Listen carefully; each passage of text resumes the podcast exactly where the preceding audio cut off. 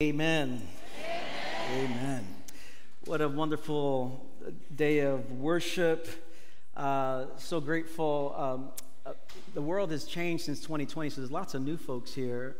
Uh, Najee is my brother in law, actually, and he led worship for a number of years at New. Let's give it up for Najee and welcome him back.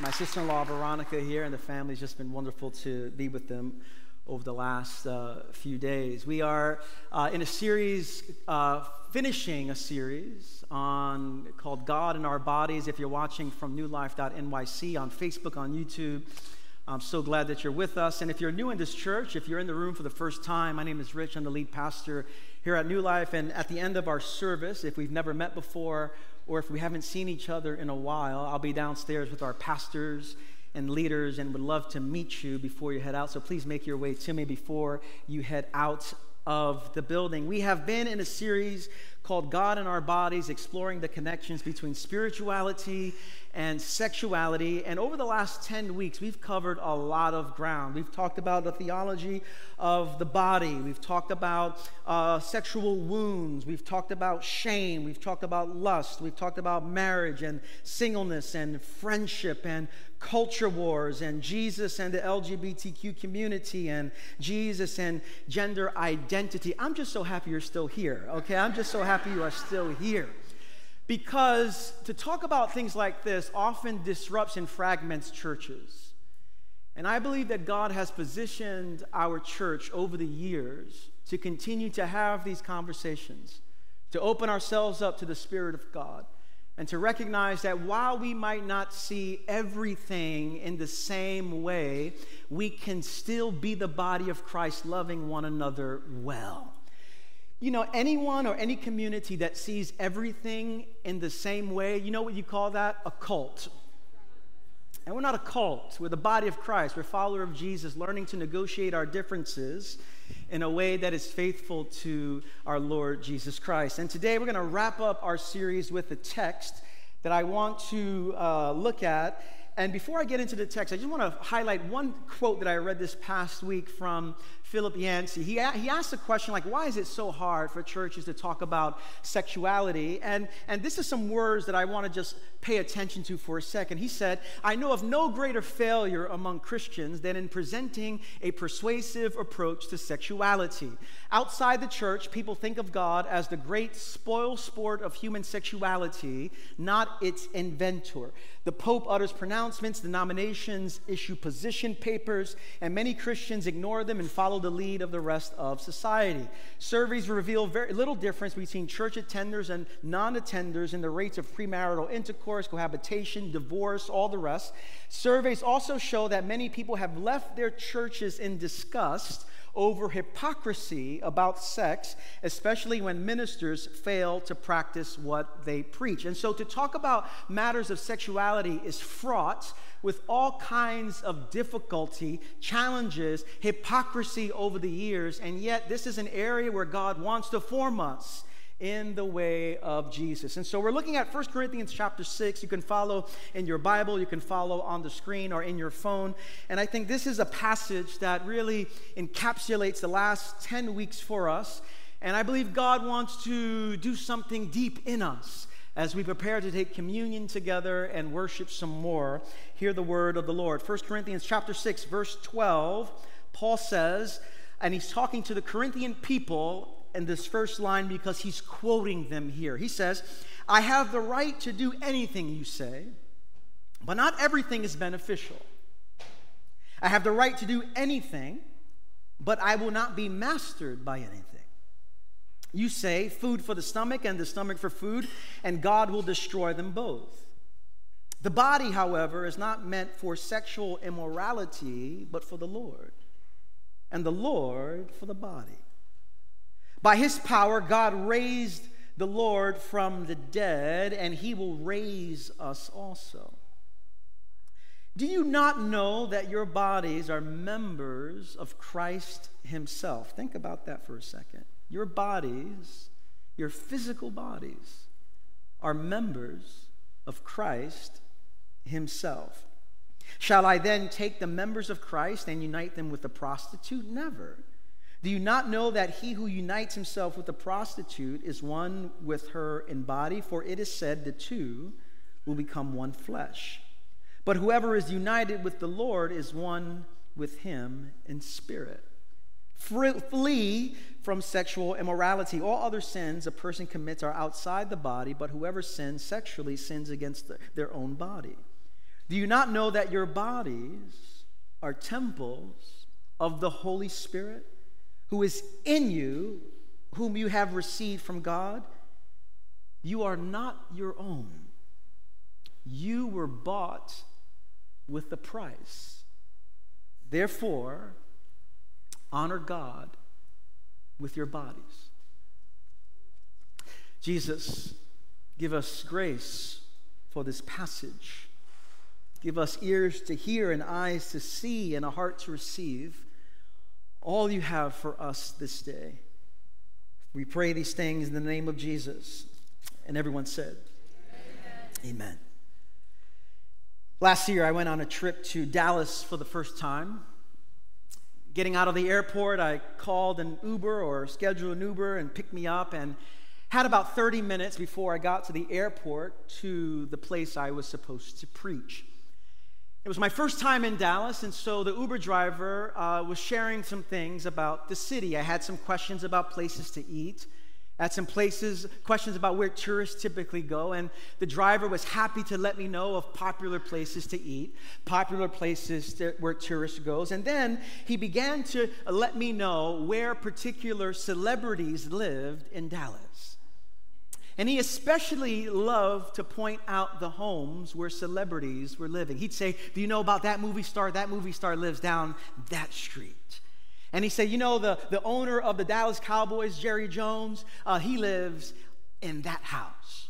And you know that singer, that singer, she lives in this neighborhood. He was just so happy that famous celebrities were living right in the neighborhood, and the average person did not know that they lived in those places. And when I think about this text and think about my conversation with that Uber driver, I think about our passage today. I think about the story of Christianity. Because Christianity teaches us that the God of the universe lives in the neighborhood. Christian faith teaches us that the God, the creator of heaven and earth, is closer than we think.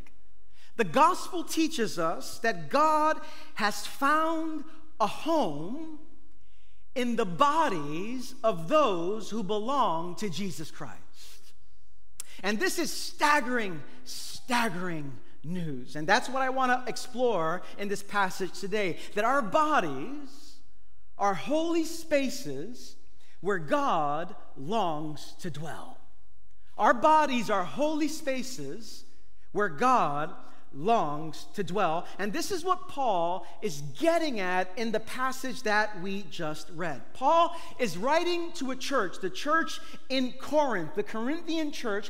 And the church in Corinth, if, if you want to really want to know what this church was about, you could summarize Corinth in a phrase Corinth really is sin city. That's where people went if they really wanted to explore, if they really wanted to let loose. They went to Corinth because Corinth was Sin City. People would travel to Corinth to be Corinthiized, to be Corinthiized. And to be Corinthiized meant that's the place where you can get loose. That's the place where you can get drunk. That's the place where you can do whatever you want. You are free to do whatever you wanted to do. College students went to Corinth during spring break. There were billboards, I'm sure, in Corinth that said, What happens in Corinth stays in Corinth. And so we have a church who lives in Sin City. We have a church that does whatever they want in a city where people do whatever they want to do.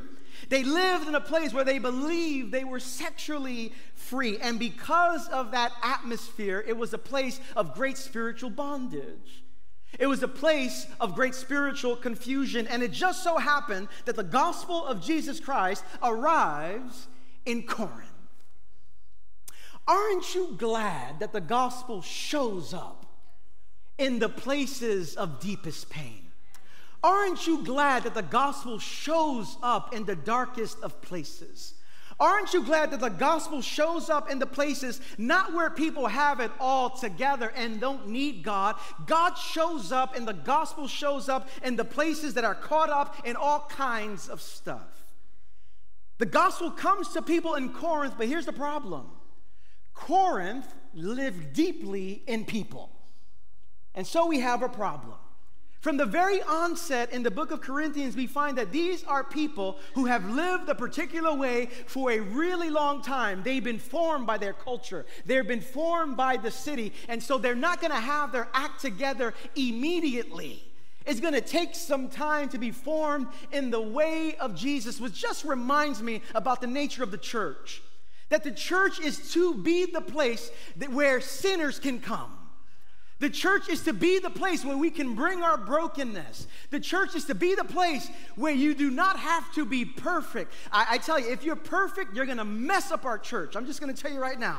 If you're perfect, you are going to mess up our church because our church is full of broken people who are in need of the glorious gospel of Jesus Christ. And from the very beginning, the church was never a place for people who had their act together. I think about what Eugene Peterson said. Eugene Peterson said that Christian churches are not, as a rule, model uh, communities of good behavior. They are rather to be places where human misbehavior is brought out in the open, faced, and dealt with. But here's the thing Christian communities are not, as a rule, models of good behavior. What makes the church different from the world around us is not simply that we have our act together. What makes the church different from the world around us is we recognize the depth of our sin and our need for mercy, our need for the grace of God our need to be rescued by a power outside of ourselves. And so the church is to be a place for broken, ordinary people in need of the grace of God. And this is what Paul is getting at in this letter. The Corinthian church is probably the church that Paul had the most problems with. And what's ironic about them is this they were probably the church where the Holy Spirit was most active. They were the church where there were miracles happening. They were the church where healings were taking place. They were the church that had a heightened awareness of the Spirit of God in their midst. But the problem with the church at Corinth was even though they had a heightened awareness of the Holy Spirit's presence, this was a political church. This church was caught up in all kinds of factions, all kinds of gossip, all kinds of side taking. And so, this church, here's the irony of it they were gifted by the Holy Spirit, but their anointing for miracles outpaced their appetite for maturity. Their anointing for miracles outpaced their appetite for maturity. And we see this over and over again in the book of Corinthians. For example, in Corinthians chapter 13, you know, it's, it's, the, it's the love chapter. Love is patient, love is kind. You have this in your bathroom, yes? Uh, and, and, all that stuff, and, and all that stuff there. But when Paul wrote that letter called the love chapter, he did not have in mind wedding bells. He did not have in mind a bride walking down as someone's reading, and love is patient and, and love is kind. When Paul wrote that, he was not thinking about a wedding ceremony. And no offense, I mean, I think we had that read at our ceremony. It's wonderful. Praise the Lord for it. But when Paul had that in mind, that passage, he wasn't thinking about a wedding. He was thinking about a church that had lots of miraculous powers among them, but very little maturity. And what Paul put that in between is Corinthians 12 and Corinthians 14, because 13 is before 12 and 14, yes? He puts that in between that, not because he wants to talk about weddings, but he's situating it in between the miraculous passages. Corinthians 12 and 14 are about the gifts of the Holy Spirit. And Paul puts Corinthians 13 right there to say if you're going to operate in the power of God, this power must be formed by love. And so, Paul here is writing to a church that had lots of particular challenges issues, gaps, limitations, and we see the same happening as it relates to Paul talking about spirituality and sexuality. The Corinthian church separated their body from their souls. They disconnected their spirituality from their sexuality. And so Paul is trying to give them a profound revelation that I want to share with you this morning. In verse 19, Paul says, Do you not know that your bodies are temples of the Holy Spirit who is in you, whom you have received from God? This is an astounding theological truth, and let me show you how astounding this is. Because all throughout the Bible, from Genesis to Revelation, we find that God is always looking for a dwelling place. Yes? God is always looking for a dwelling place, a place to dwell, a place to be in communion with humanity. God dwells in a tabernacle in the Old Testament. As the people of God get free from Egypt and as they're on their way to the promised land, they realize we need God to go with us. And so God dwells with them in a tabernacle, journeying with them through the wilderness. But it wasn't enough for God to be with them in a tabernacle. From the tabernacle, God's dwelling place becomes the temple. Where in the most holies of holies, that where the presence of God, the temple was the place where heaven and earth would converge. Heaven and earth met in that particular place. And, and, and one day a year, the high priest would go into the holies of holies to make a sacrifice for the entire people of God. But that's what's God's dwelling place tabernacle, temple. But it wasn't enough for God to dwell in a tabernacle. And it wasn't enough for God to dwell in a temple. And the scandalous truth of Christianity is that God was not content in a tabernacle and in a temple, that God became flesh, and heaven and earth met in Jesus Christ. In the body of Jesus Christ, heaven and earth met. In the beginning was the Word, and the Word was with God, and the Word was God. And the Word became flesh and dwelt among us. The book of Colossians says this about our Lord For in Christ, all the fullness of the deity lives in bodily form. That is, when you see Jesus Christ, you're not seeing a God, you're not seeing a God among many other gods. You're seeing King of Kings, Lord of Lords, God of gods, the fullness of God.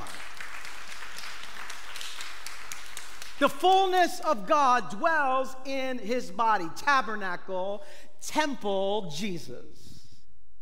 And you would think that's a place to end. But the story continues, and look how scandalous this is.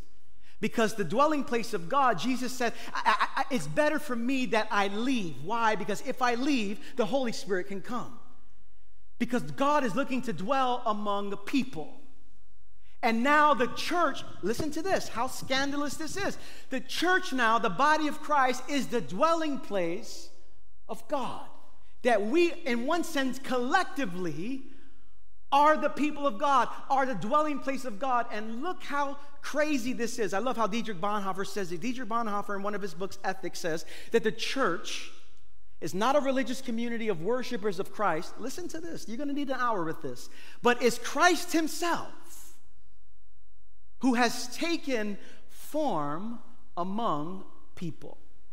When my son says, Hey, where's dad, where's Jesus? I say, Well, there's a couple of ways to answer that. He's at the right hand of the Father right now. But where is Jesus? Jesus is among us right here, taking form among his body, tabernacle, temple, Jesus, body of Christ church. And then it gets even more scandalous our individual bodies. Our indi- don't you know that your body is the temple of the Holy Spirit? The place where heaven and earth meets? And whose body? In your body. And those who belong to Jesus Christ, the Spirit of God comes and we receive this tremendous gift. You are the place where God longs to dwell. You are the place where God chose to dwell. This is the theological underpinnings of what Paul is getting at. And if we don't have this revelation, we're not going to understand the rest of it. Paul looks at the church and says, Your body is sacred. There's a holiness to your body. And God lives in your body. Now it begins to make sense. Paul's now teaching on sexual ethics. Because if your body is the temple of the Holy Spirit, there are to be some implications of that. And that's what Paul gets to in this text. If your bodies, if you're a follower of Jesus, and if your bodies are temples of the Holy Spirit, and they are, then there are some particular implications. I want to just list three that I see in this passage. The first is this When your body is the temple of the Holy Spirit, what we do with our body then is not to be determined by our cravings. What we do with our bodies are not to be determined by our cravings. But this is what was happening in the church. Paul picks up a slogan. He says, You guys say, I have the right to do anything. How American. I have the right to do anything. That's the slogan. That's what people wore on their t shirts in Corinth. In the church and outside the church. I have the right to do anything, but Paul says, but not everything's beneficial. You say, I have the right to do anything, but I will not be mastered by anything. Hear what Paul is saying. Because you are the temple of the Holy Spirit, because you are the meeting place of heaven and earth in your body, that popular slogan is not to be our popular slogan. And when you follow the logic of the Corinthian church, you begin to find out how they could arrive at this place. Because evidently, as Paul is writing, I just read the text, people in the book of Corinthians were making it justifiable in the name of Jesus to be attached to a prostitute. How in the world do you arrive at that conclusion? Well, I'll tell you, there's a theology behind it. The Corinthian church were really super spiritual people, super spiritual people. But their super spirituality differed from our super spirituality. When we say in our culture that someone is super spiritual, what we mean by that is basically that person really does not, uh, is, is trying to do whatever they can to resist being human. And so they're super spiritual. They're always connected with God, but there's no language to being a human being. They're not real about their emotions. They're not real about their pain, real about their loss. They're caught up in God, and in the process of being caught up in God, they're less human. And we've all met people at a time, at some time in our lives. We've all probably been that kind of person where we just so focus on God that we deny our humanity. That's super spiritual in our day. But in Paul's day, super spirituality was different. In our day, because we're so super spiritual, we tend to be afraid of the body and try to refrain from anything related to our body. For the church in Corinth, they did the very opposite.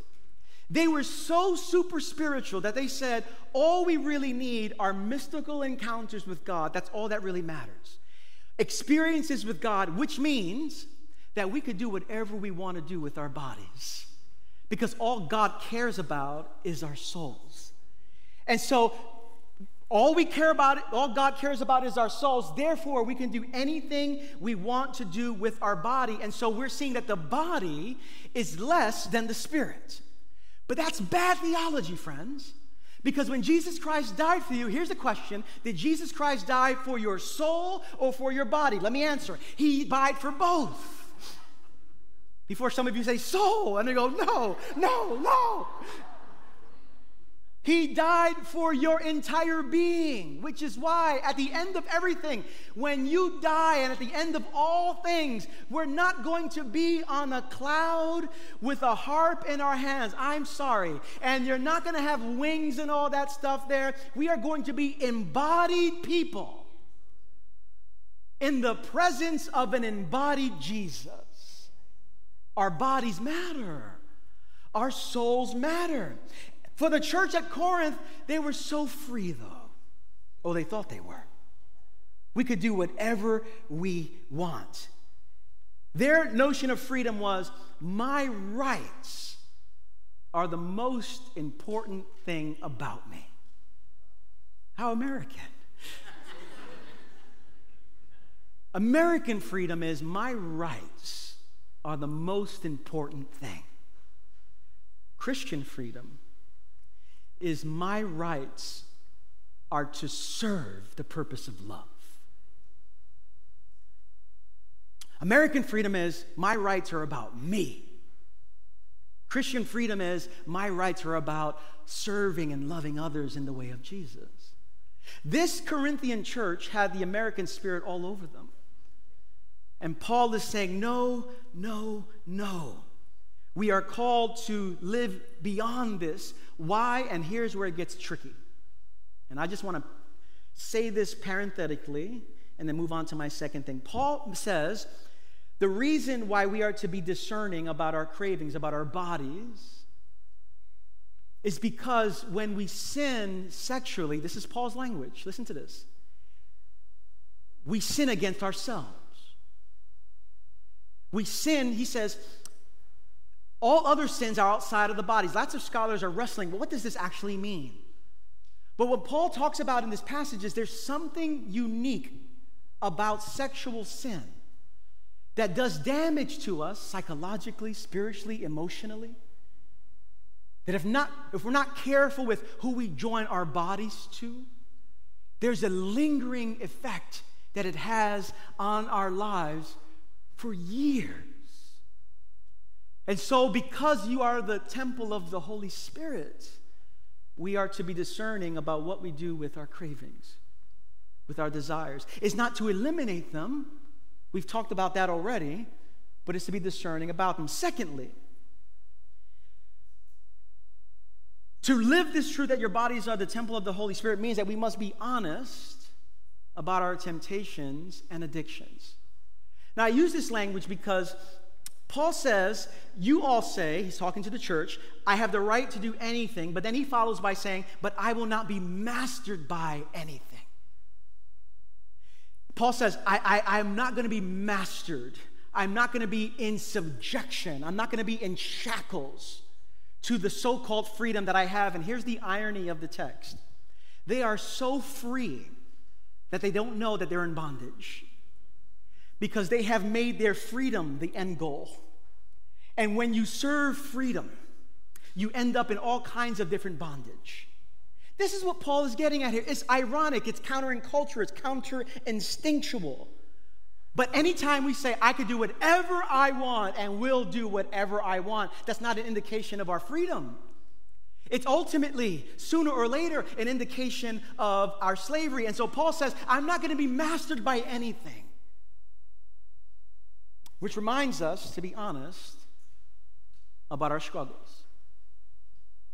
I love this text and I love what Paul is trying to do. He's trying to help this church live above the particular struggles and mastery of sin over their lives. And the body of Christ is to be a place, friends, where we're able to name the particular struggles, the particular addictions, the particular temptations that, have, that, that are exhibiting mastery over us right now. I've been a pastor at this church for 15 years. I've been a human being for 44 years. I know what it's like to be in bondage. I know what it's like to be in struggle. I know what it's like to pastor people in bondage and in struggle. And one of the greatest gifts we can give one another as the body of Christ is to be honest about our struggles. So many of us have tried to manage this on our own. We just think more willpower will help me. Another church service, if I just had another church service, that's all I need. But we need one another to be honest about our struggles. So many people in our church are carrying secrets. I met with someone earlier today said, I've been carrying a secret since I was three years of age. And this thing haunts me. So many of us are struggling in all kinds of different bondage. And what Paul is letting us know here is we must not be mastered by anything. How do we overcome that? By vulnerability, by confession, by being the church for one another. And here's the truth of our age we're being mastered by so many powers and principalities in the world. A couple of weeks ago, I gave these statistics about pornography and the impact and, and the mastery that it's having over our lives. That porn sites receive more regular traffic than Netflix, Amazon, and Twitter combined. that at least 30% of all data transferred across the internet is porn related, which is to say, this is impacting our congregation in some way or another. And may this be a year of freedom for us. May this be a year where we're experiencing the grace of God over our lives, the healing of God over our lives, that we are not mastered, that the way the Corinthian church was mastered. Which leads me to the third piece here, and then we'll receive communion together. Paul is reminding the church that we must discern who, when, and why we give our bodies to others. There's a wonderful book that I read a number of years ago. It came out in 2008. It's called How to Avoid Marrying a Jerk. I know what some of you are thinking right now. Man, I, I, why didn't that book come out earlier? Whatever. that book was retitled How to Avoid Falling in Love with a Jerk or Jerkette. Um, and what I appreciate about that book is uh, the author is, writes about the relationship um, attachment model, various ways that we connect to one another.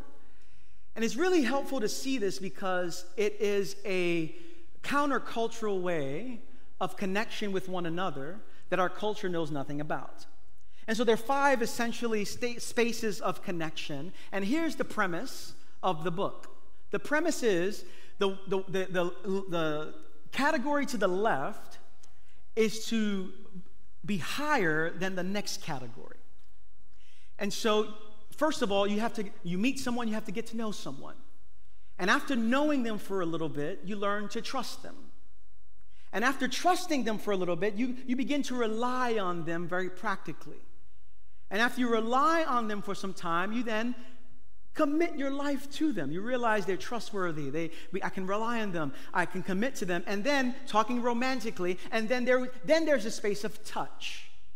That's when we get into sensuality, sexuality, all the rest. And, and, and, if, and if this, we have to know before we trust, and trust before we rely, and rely before we commit. But our culture runs totally against this. Our culture goes from know to touch in two hours. In every movie that you watch, they meet, they don't even know each other's last names.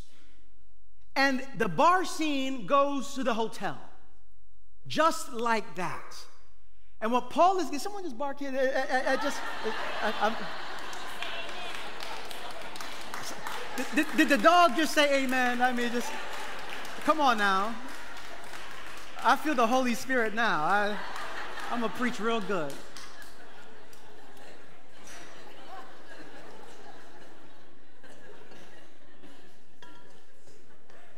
Our culture has it backwards. And so I don't get, I don't expect the world to understand this. I don't expect the world to agree with this. I don't expect the world to say, This is wrong. You Christians are prudes. You Christians are, are so uh, old school. You Christians are so antediluvian. You Christians just don't get it. But Paul understands something significant about our lives that we are the temples of the Holy Spirit. And why is this important? Paul makes it very plain. And I want to end with this. Why do we do this? Why are we called to discern what we do with our bodies? Why are we called to live in holiness before God? Why are we called to recognize the connection between our spirituality and our sexuality? Because you were bought with a price. You were bought with a price. What was the price? The, the, the price was the very body of Jesus Christ. How did God love us? Not with just words, but with his body, with his broken, poured out body. When he was getting ready to show the depths of his love to us, he didn't just send us a card and say, Hey, I love you. He poured out his body taking on sin on his body. This wasn't a theological exercise for Jesus, he took it on his body. You were bought with a price. Then Paul closes this section. Therefore, honor God with your bodies. Why? Because God has honored you with his body. What a wonderful way to go into the table of communion. Because in communion, we recognize that Jesus gave his body for you. And in communion, we receive the bread and the cup. And we say, Lord, thank you for giving us your body. And may we now recognize that our very bodies are temples of the Holy Spirit. When we receive communion, we're not just going through religious exercises here. We are mystically connecting ourselves to Jesus Christ and opening ourselves up to this divine reality. The body of Christ is among us. And there we are called to love God and honor God with our bodies. Let's pray.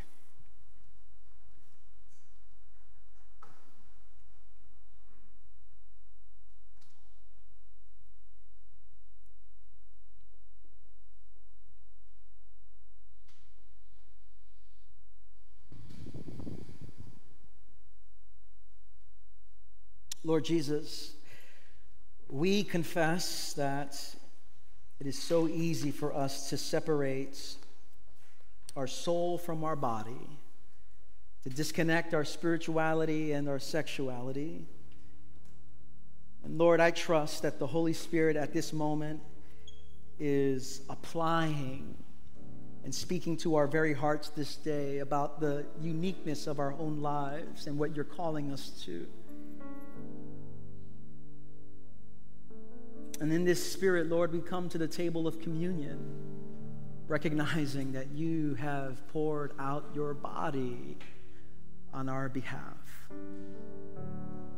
Thank you for the gift of the table that we come not in our name, but in your name. We come not in our works, but in your great work. We come not in our righteousness, but in your righteousness. Thank you for the hospitality that you offer to us and the communion that we get to experience as we receive the bread and the cup. And so, for all these things, we give you praise. In the name of Jesus, we pray. And everyone said, Amen. Let's all stand together.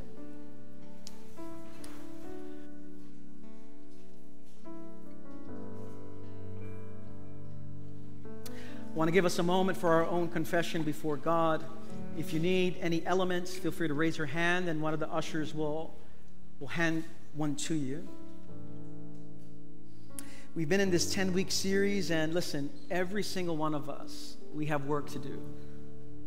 The Spirit of God is longing to work in our souls.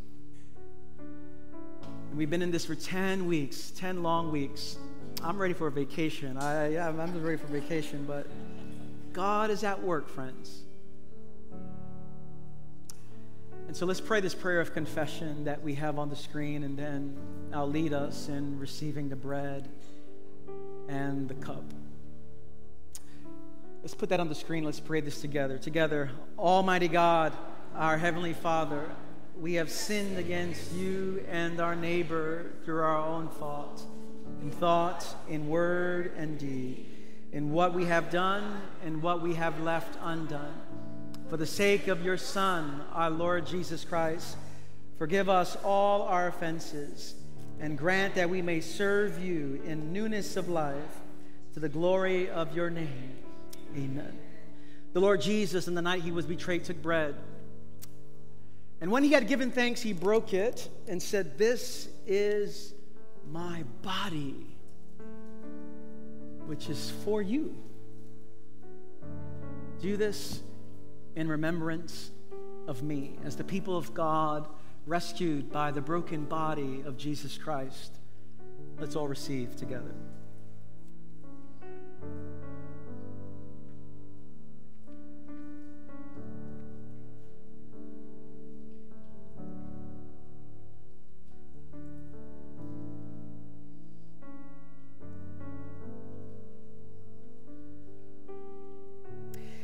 In the same way, after supper, he took the cup, saying, This cup is a new covenant in my blood. Do this whenever you drink it in remembrance of me. For whenever you eat this bread and drink this cup, you proclaim the Lord's death until he returns as the people of God, forgiven by the poured out blood of Jesus Christ. Let's all receive together.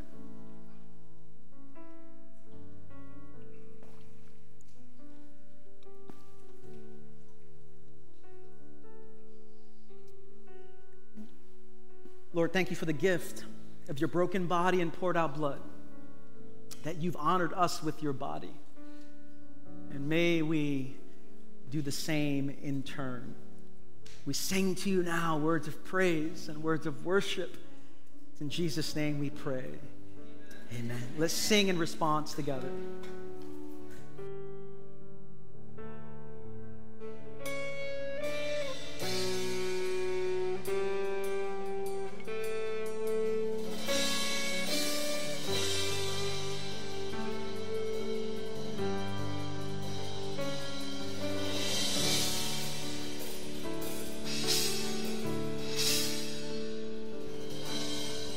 Just want to speak the name of Jesus. in Every heart and every mind. Cause I know that there's peace within your presence. I speak Jesus.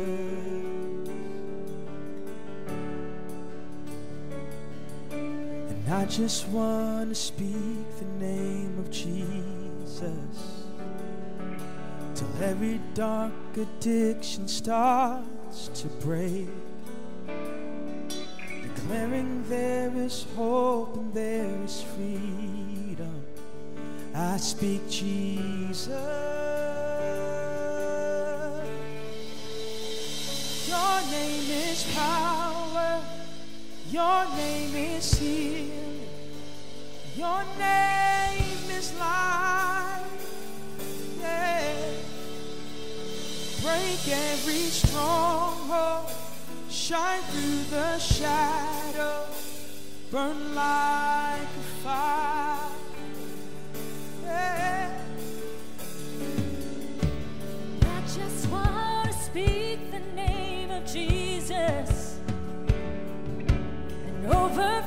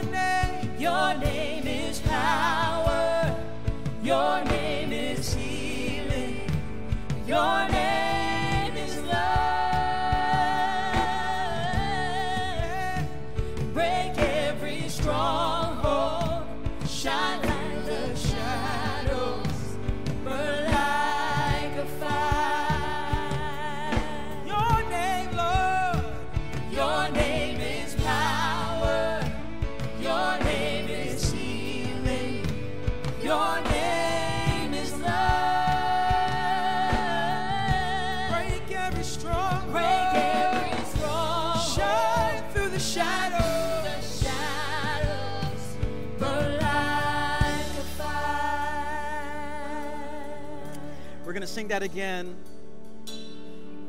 We're going to sing that again through, but this is what I want to invite us to do, friends. Wrapping up 10 weeks, we've covered a lot of ground. And we're just beginning, really, in terms of what this means to flesh this out in our local community. But this is what I know to be true about our lives. There are lots of people in this room, lots of people watching online, that you are stuck there's a stronghold over your life, strongholds of shame, strongholds of lust. Your marriage is in need of uh, restoration and resurrection. You're lonely. You're angry.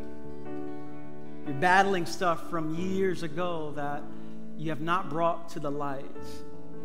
And you're really crying out for God to do something in your life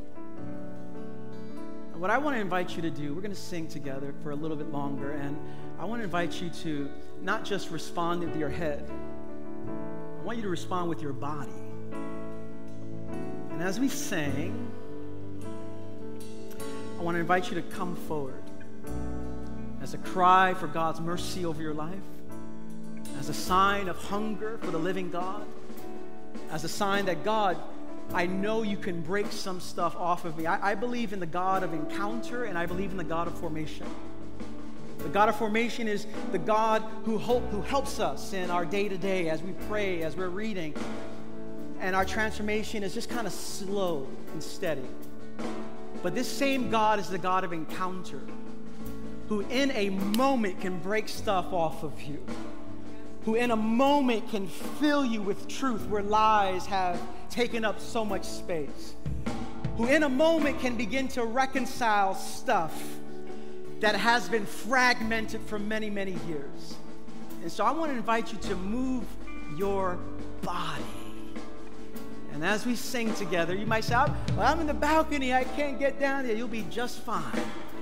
There's stairs right in the back there. And as a sign of hunger, and as you come forward, I want to ask pastors and elders and deacons to come around people and lay hands on shoulders. I believe there are moments where there's a fresh anointing of the Holy Spirit to break strongholds. And so, as we sing, I want to invite you to come forward and let's worship God together. Amen. Let's respond, let's move our bodies, and let's worship our living God together. Let's sing. So I throw in my hands, praise you again and again. So all that I have is a hallelujah, hallelujah.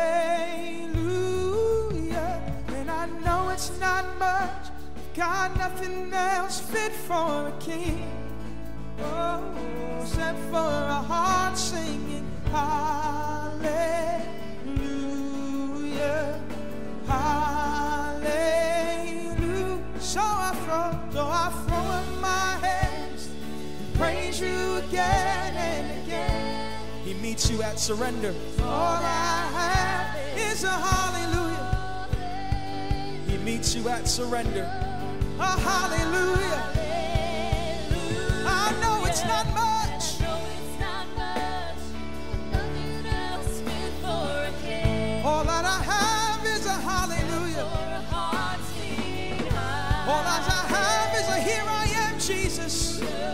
Surrender. I let go. So I throw and I throw up my hands. Praise you right now. Receive your freedom right now. Receive your breakthrough right now. Receive your healing right now.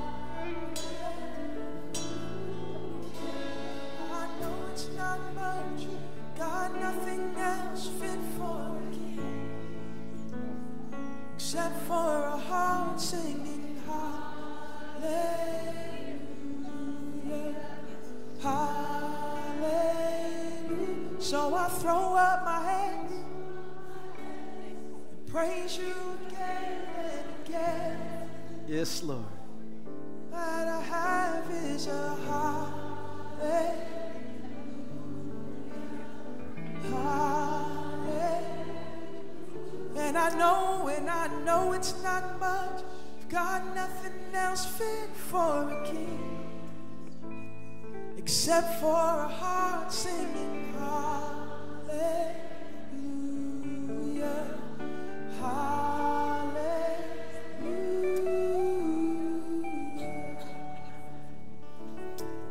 We'll be closing our gathering in a moment. And I imagine maybe some of you outside and uh, watching online, or maybe in the church here, and maybe something is crying inside of you to step forward, but there's some resistance, some fear, some shame. What I want to do is, I believe God wants to meet you and touch you and heal you. And we're just going to go for, listen, we watch three hour movies and such. We're going to be okay with a couple more minutes here. If you're at the church here and you realize there's some stuff that I just can't shake, a depression I just can't shake, some wounds I just can't shake, some stuff that's happened to me many, many years ago, I just can't shake it. And you want a touch from the living God maybe right where you're at, maybe just slip your hand up and the person next to you, just place their hand on their shoulder very lightly. And let's just speak Jesus' name over the struggles, the pain. Let's do that for a few more minutes and then I'll close us. I'll bless you. We'll send you on your way. Maybe you're realizing, I, I, I just, I need God to do something in me that I can't do for myself and I'm hungry. Just gently place your hand on their shoulder and just to sing and worship, inviting God to do something for us that we can't do for ourselves. Amen. Our prayer team is here, our elders and pastors, and we want to serve you and love you and pray for you. But let's just sing, and I believe God is doing something in this moment right now. We want to just linger a little bit more in the presence of Jesus as he's looking to set the captives free. Let's sing.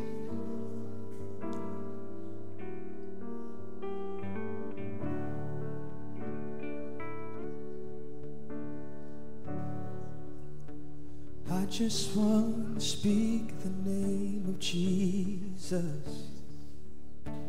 over every heart and every mind. Cause I know there is peace within your presence. I speak Jesus. I just want to speak the name of Jesus. Till every dark addiction starts to break. Yes, Lord declaring there is hope and there is freedom. I speak Jesus.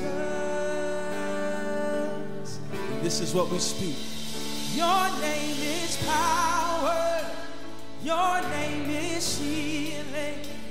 Your name is life. Break every stronghold. Shine through the shadows burn light.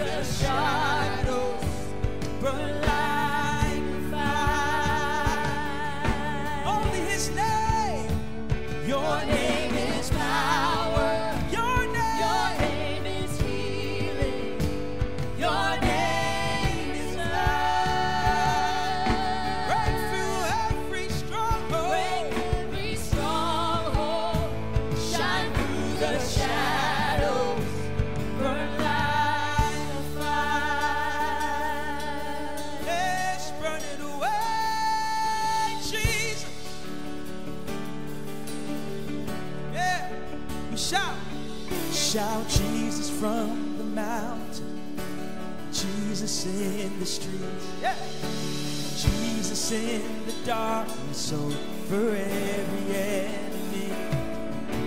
Jesus, for my family, I speak the holy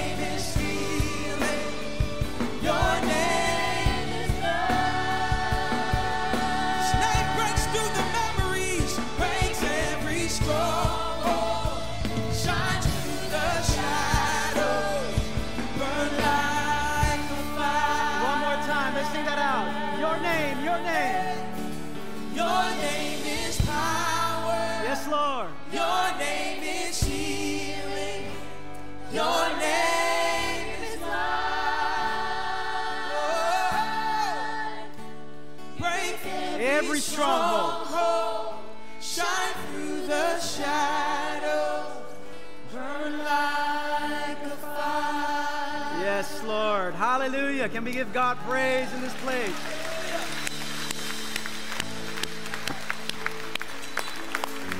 Thank you, Lord. Hallelujah. As we close, I want to invite our prayer team to come to my right. I want to make that available for those of you who want individual prayer ministry. We're happy to offer that to you.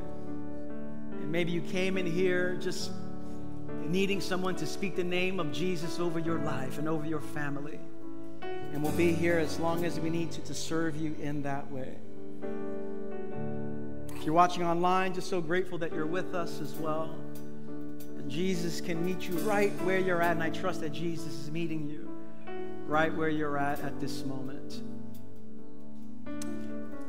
This series has been an important series for our church, moving us into some new spaces. And I believe God wants to continue to heal and restore and bring newness of life to every single one of you, every single one of your families. My hope is that we would continue to have in our individual time and our time together as a church family just a hunger for God. Our journal uh, reflections that we've offered online for every week of this series will be available one last time for this series. And so feel free to meditate on that some more. You can go on our website for more information. If you've never said yes to Jesus Christ, if you've never surrendered your life to Jesus Christ, maybe you came here visiting, you thought to yourself, what did I get myself into? God is inviting you, inviting your very life to be a place where He dwells. And if you've never surrendered your life to Jesus Christ, if you've never said, I want to follow Jesus and his teachings, I want to enter into relationship, into communion with him, we want to help you to do that. You can come forward for prayer. You can use that QR code or that website to let us know that you'd like to make that decision. And one of our pastors would love to help you take that next step. But you can start right now by just talking to our prayer team. And maybe you say, I want to get baptized. I really, I've, I've said yes to Christ already. I want to take the next step of baptism. We want to help you to do that as well. But as we close, let me invite you to open your hands towards heaven to receive a blessing. And may God continue to fill this community with a hunger for his presence, to walk and live in the Spirit, to offer our bodies as a living sacrifice, to recognize that our community and our very bodies are temples for the Holy Spirit. And may that shape the way we live in this world. With your hands in your hearts in a posture of receiving, brothers and sisters, sons and daughters of the living God, may the Lord bless you and keep you. Make his face to shine upon you and fill you with peace. May you walk out of this building in the power of the Holy Spirit and walk out of this online gathering in the power of the Holy Spirit, recognizing that God is near, God is with you, that God is for you. And may you offer that to the world around you. I bless you all in the strong, in the holy, in the resurrected name of our Lord Jesus Christ. And everyone said, Amen. Grace and peace.